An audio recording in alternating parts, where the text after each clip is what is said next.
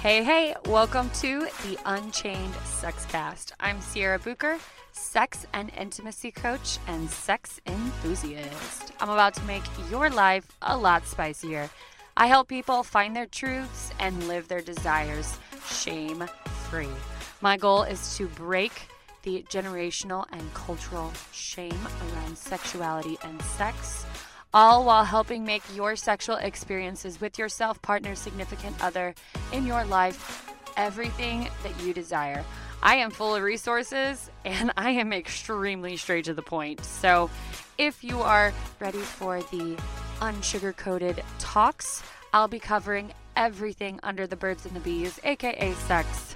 Welcome to the Unchained Sex Cast guys, and welcome back to another episode of the Unchained Sex Cast. I'm so excited to bring to you more kinky topics. So, whenever I was thinking about what I wanted to record today, it's really been heavy on my mind as I work through more kink, psychological play. I'm wrapping up my oral sex guide um, that I have kind of leaked on a few episodes ago. So I'm really heavily focused around fetishes, kink, and psychological play. And I have quite a bit of content that's going to be coming more about this because this is just my specialty. You know, I always encourage you to find as many resources as you can that can support your sexual health, all areas of your health, uh, your sex life, your sexuality, how to tap into your sensuality. There are so many amazing coaches and therapists and sexologists and people that you can follow who live in different lifestyles, who have many different backgrounds that are going to give you so much. So I always encourage you surround yourself with people and your feed, you know, that you scroll on a million times a day. Start really being intentional with who you put in your feed and who you're looking at and who you're taking in ideas from because that is directly what affects our environment, our reality, what we actually live in. You know, whenever I started actually consciously choosing who is in my feed whenever I do scroll, my outlook changed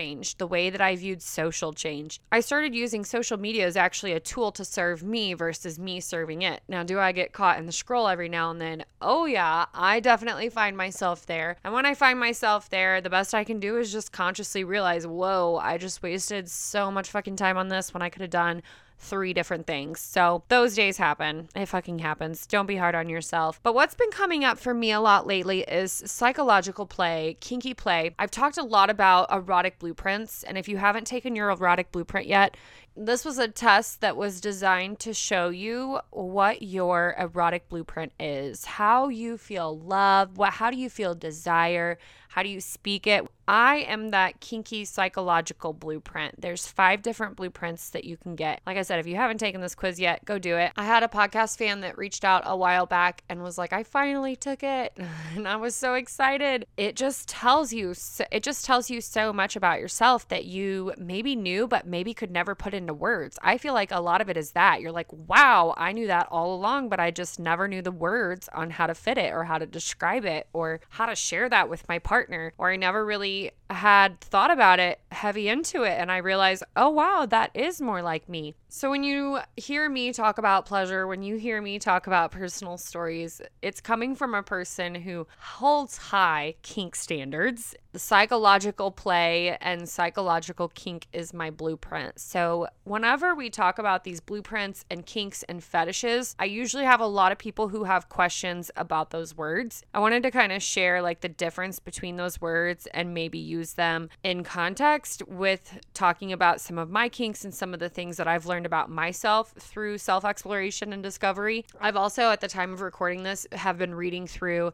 like Yes Mistress and some very dominant heavy BDSM books and I'm over here beaming learning about all these new kinks and just hearing different point of views. It's just literally my favoriteest fucking thing ever. It might be your favorite too, which is why you're here listening to this. Oh, this is to be a little kinky psychological fetish episode that you're to just get a little cocktail of everything in. Let's just start off with the psychological kink blueprint. What does that actually mean? Whenever we're talking about your blueprint, that is like your core you're you're, going to have a few things that come up. Your number one is going to be your core turn on, your core erotic blueprint. You're going to get a number two. For me, I am a number one kink. Kink can kind of split off into two different areas. So you can be more sensual kink and you can be more psychological kink. And I am more psychological kink, with third I am more sensual. So I kind of break off with kink being my number one, psychological being number two, and then sensual being number three, as far as what I need to feel arousal, what I need to feel desire. It's going to break down into multiple areas. So for me, what I need to feel arousal from, kink is very taboo things. It's the new things, which is why I'm over here so giddy about reading these, getting back into some of these Dom books and the lifestyle. And why it gets me so excited is because it's taboo, it's new, it's fresh ideas, it's things I haven't maybe thought about in a while, or it's somebody saying something I have thought of, but they say it in a different way where it just gets me so much more excited. So, kink is definitely having that change of flow, change up, new taboo things. Maybe it's things that a lot of people like, maybe it's really uncommon things. It's going to look differently for everybody. I feel like whenever people hear the word kink, you know, growing up in a small minded community, um, heavy heavy in the purity culture Bible Belt area, the word kink, you like you don't even say that word. That is a dirty word. Kinky means that you are a nasty type of person. You wear a lot of black leather, you wear latex, like you're dirty if you are kinky. So fucking funny now because going from that attitude, like growing up and around that atmosphere, to now I'm literally on an international podcast telling people how kinky I am how the times have fucking changed. Thank you. I never knew I never knew what the word kink actually meant. And so after going through certifications and literally working in the sexual health industry for almost 10 fucking years, I definitely discovered that kink is just another word for describing your turn ons that are not related to conventional sex, that are not related to making a baby. So basically, kink could identify anything past the missionary position, is kind of how I view it. You can use that word for so many different ways. And it's similar, like, it's kind of funny how in the English language, we can take some words and put, we can put so much shame around it and behind it and just really empower it to be the dirtiest, worst thing ever. Kink is just another word used to describe turn ons, sex, things you like. It can be used in so many different ways, and we shouldn't have this fear behind it. We shouldn't have shame behind it. If you're still like, oh, I still really, un- I still feel really uncomfortable using that word, maybe try using the words ethical kink instead. So, ethical kink would just mean that you have kinks that are, of course, ethically and morally right. Like, we're not going past any boundaries here. I feel like I've really destigmatized that word in my life. It's a word I use frequently. I'm writing about kink constantly, I'm listening about kinky books. Like, it's just a word that's been in my world for 10 years. So I don't think much about it anymore. When we talk about kink, we can talk about so many different aspects of kink. So, what's the difference between having kinks and having fetishes? Let's talk a minute about fetishes. And then we're to actually talk about like kinks, fetishes, and psychological play because it's my podcast and that's what I want to talk about. Fetishes are usually not universally appealing. And what do I mean by that? Fetishes are usually extremely diverse and different across the board. Fetishes usually hone in on one specific thing that just brings such heightened amounts of pleasure. Okay. Fetishes, I'm going to give you some examples that I have personally seen. And then I've also been reading um, this book written by Dominatrix who talks about her clients' fetishes. And so I wrote down some of the most wildest ones. Of course, I got to fucking share them with you guys. I'm like, oh my gosh, the podcast is going to eat this the fuck up as soon as I read her book. When fetishes come up, it's actually traced back to moments in childhood that really impacted sexuality or their sensuality or just how they discovered turn ons. One of the fetishes that I was reading about was this man, he had actually talked about his fetish and how it started was from watching an old movie when he was younger. And I just find it so interesting whenever you start to dive into your turn ons and kinks and fetishes, then things kind of start to click for you. And you're like, oh, wow, no, this is a part of who I am. I've just denied myself that area for so long, or I've just had so much shame around this area that I've just ignored it. I feel like a lot of us could probably relate to that. Whenever you're like, well, how would you discuss how would you decide if something is a fetish or it's just a kink that turns you on? Whenever you're fantasizing about sex or about a scene or if you were to picture the majority of your sexual fantasies what are the things that are just details like maybe on the sidelines like things that might happen? And then what's the actual primary focus? If you're if you start to notice a pattern in what your primary focus is then it could definitely be a fetish coming through. You know maybe in most of your fantasies you are touching someone's feet or you have feet involved. That definitely could indicate that you might have a foot fetish which is a pretty common fetish and then there's some things that are in your fantasy that might just pop in and out. You know, maybe that involves if you're like, I like spitting, but it's not in every single fantasy, then maybe that's just a kink that you like. I think it's important to kind of identify between kinks and fetishes. You know, your fetishes are going to be things that come up in almost every fantasy or most of your fantasies. It's going to be focused around that object or that thing or that body part, whatever that fetish is around. I feel like the details that build your fantasies are kind of where your kinks lie. Before we talk about some of these crazy fetishes that I've heard, um, and I don't say crazy because I'm shaming because there might be somebody who listens to this and I read off or talk about your fetish. And I just want to say we do not kink or fetish shame around here. Coming up in an environment where you don't hear things openly talked about, you don't hear sex openly talked about. Sometimes these things, hearing them first off the bat, you're like, wow, that is crazy. And that's just because I feel like we don't have another word to describe it. The better word would be that is so different. And me being the the kinky person I am, I've always been one to be like, wow, that's so crazy. But at the same time, I'm like, I am so fucking intrigued right now. Like, I find myself using that word a lot of the time when I am just very intrigued. And sometimes I say the word intrigued. I'll just be like, no, please tell me more. Like, I am fucking intrigued. I want to know a lot more details. Like, give me the fucking tea. I mentioned the foot fetish. That's very common. Lingerie is another one, whether that be your partner wearing it, yourself wearing it. A lot of people like to tie in their humiliation fetish with lingerie. So maybe it's a man who likes to be feminized by wearing women's lingerie or women's underwear.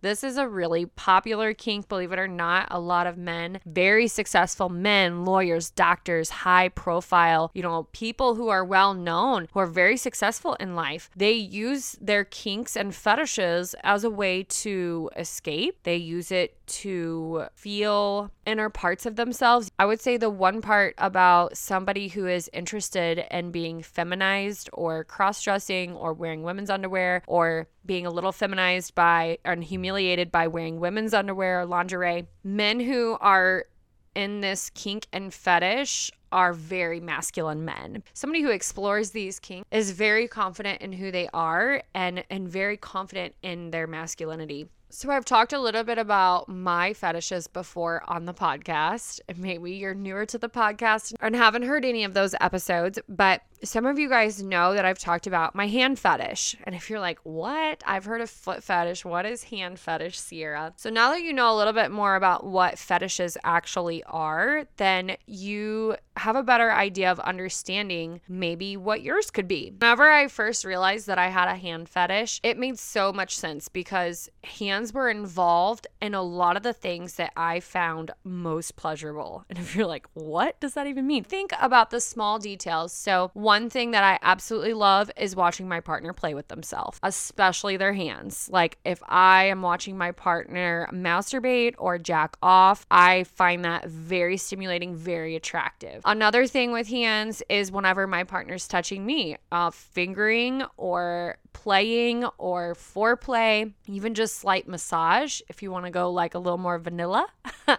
we were like, whoa, we got deep there real quick. More vanilla touch. Hands were just very involved in almost every single type of sexual fantasy that I would have or every almost every single type of play that I would find most pleasurable is whenever I noticed this. And then the more I got into it, the more I realized it's also an attraction thing for me as well. And what do you mean? Like you have to have the right kind of hands to be attracted to them? I mean, it sounds kind of weird when you put it like that, but yeah, I mean, my whole sexual life, I can think back and think of every person that I was ever attracted to had a specific type of hand. One that I can remember. I can remember all their hands and what they look like. If you didn't have a certain like hand aesthetic, I truly didn't find you really appealing. And it was very strange.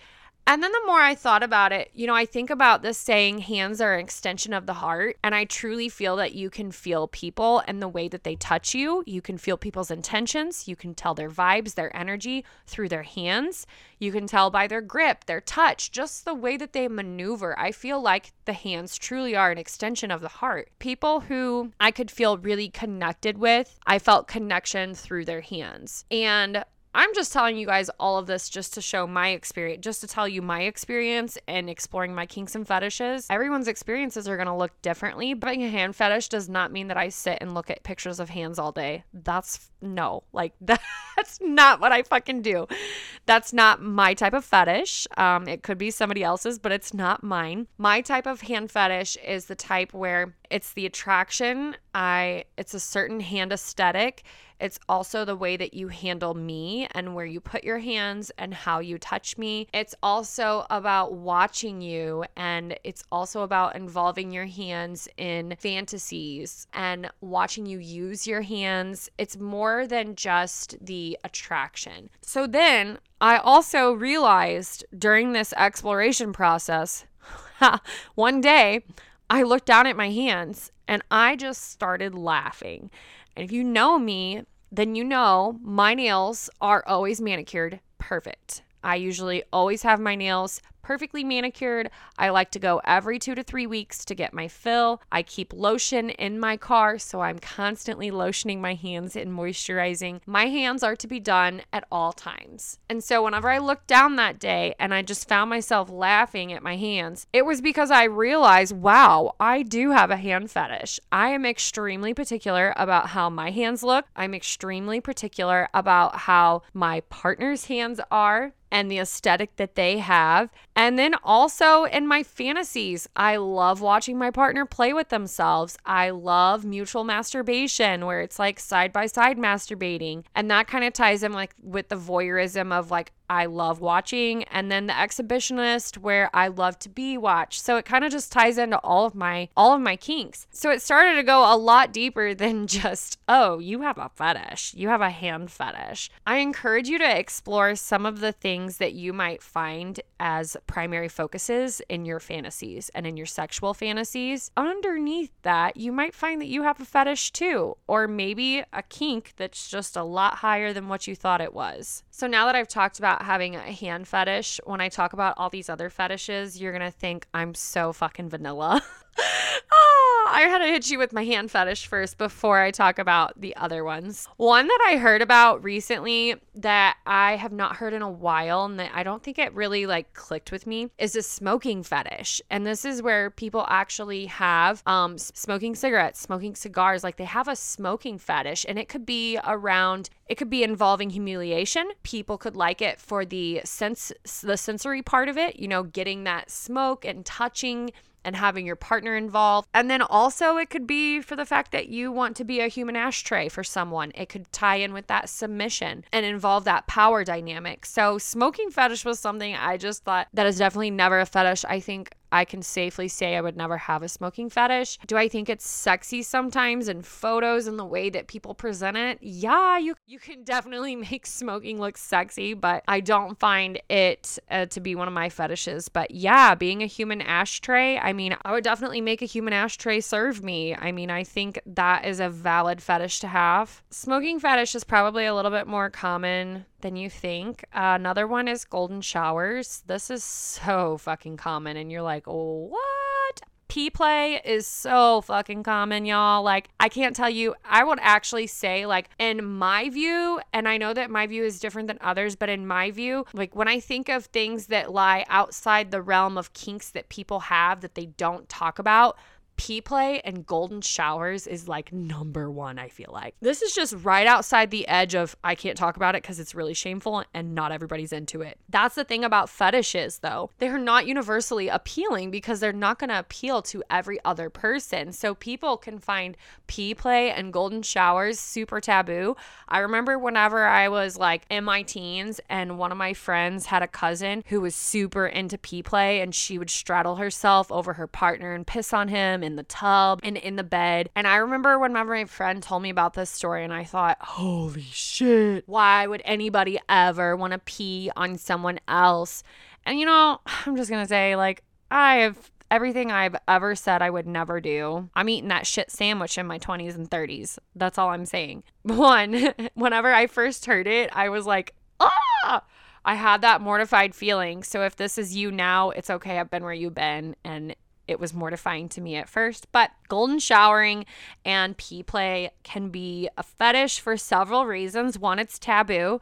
It's like, what? You did what with your partner? It can be um, very sensual for some people. Like I said, it's the sensory, it's the warm urine, like it's the feeling of having your senses taken over. For some people, it's the submission, the art of being dominated and having somebody else in control. For some, it's the humiliation. You're getting pissed on. Like you can make that super humiliating. You can make that verbally degrading. You can make it extremely humiliating. And for some people, that humiliation is what turns them on. Almost a lot of fetishes and kinks actually can relate to degrading and humiliating. So it is interesting. It can also be a really intimate ritual with your partner, you know, who you're experiencing with, what scene you've set. Golden showering and pee play is a lot more common than what you think um, even just the voyeuristic part of it. So i i feel like even just in my personal experience a lot of people who have pee play fetishes like just watching. Maybe not even you know receiving but just watching. If they are receiving a lot of people are into it on their mouth on their genitals on their chest. Everyone feels things differently. This is why consent is such a huge part of consent and communication are a huge part of any partner play or any fetish or kink exploring because uh, it's going to look so different for everybody. Everybody sees it through a different lens. So, whereas your partner might approach you and say one day, you know, I'm really, I've been watching some golden shower porn lately and I'm just really intrigued. Would you be you know, open to ever exploring that. If your partner ever said that to you, one, praise them for that language. Hello.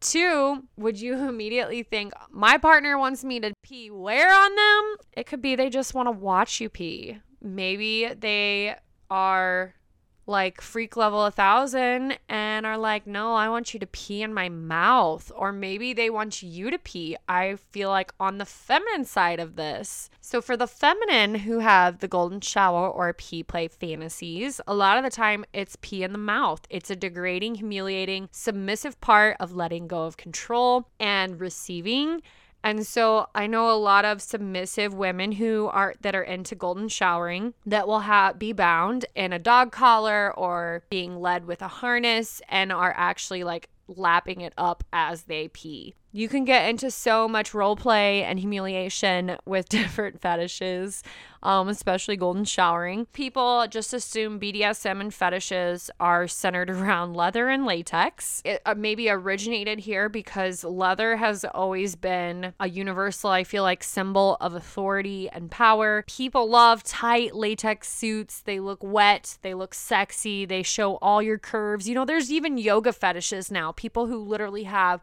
yoga pant fetishes and guys who are even so obsessed with yoga pants and have such a strong fetish, they even know brands. You know, they'll be like, did you see that one movie where he's like, is it the Lululemons? Does it have the little crest above the back? Like, he is, has a yoga pants fetish. It's even crazy to think how much media and movies and things that we've watched that have showed us fetishes and kinks. And then we go around shaming that shit. And it's like, you realize that this is in every bit of life. Like, we're just not awake to the language of how to describe it. Maybe we're just pushing it down and feeling shame. So, one of the fetishes that I read in my book that I lost it over, y'all. Like, if you're in the Midwest, you're gonna lose it too. One of the fetishes I read about was a man who had a fetish for Timberland boots. And I am not even lying. Like this Dom said, she would literally wear her Timberland boots and walk on her client put the boots in his face, make him shine the boots, make him do things like Timberland boots, y'all. Like, what? This is like one of the wildest things I've ever heard. Another one was hairstyling. I thought that was kind of unique. So, this man had a fetish around watching women style and fix their hair. When we think fetish, we instantly think the dirtiest, most sexualist deed ever done. And some people are just obsessed with watching women style their hair. Our partners sometimes does things that they like that we don't understand why, and it's because it means different things to them. It's important to them. Take for example, if you had a partner that had a fetish over watching you style your hair. Maybe you didn't know that. Maybe you just always wondered why your husband wanted to watch you fix your hair. And you're like, "Okay, whatever, sure if you want to." And for them, it was a much more sensual arousing experience. They like the way your arm reaches up and pins your hair to the top of your head. They like the way that you wrap your hair around your curling iron and pick it out. Like it's a more pleasurable experience for them. And you might not have ever even picked up on it. I think this is important to know that this is why whenever you have a partner who who who truly holds space for you to feel comfortable and to fully express themselves that is such a unique connection and experience because they're not judging you they're holding space for you to feel and to feel who you truly are and embrace that and embrace your authenticity and embrace your turn ons and embrace your kinks and fetishes. There are some people who live in relationships and live lives and they will never feel safe expressing themselves to this day, there will be people who will never feel comfortable in their relationships expressing themselves.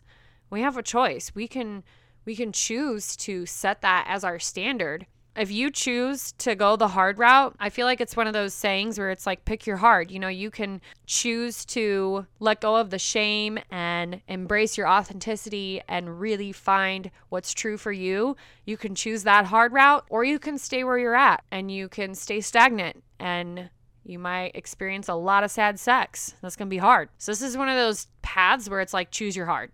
you can choose your hard. Um, for me though, I always choose the hard and happy route, you know? I like the hard things.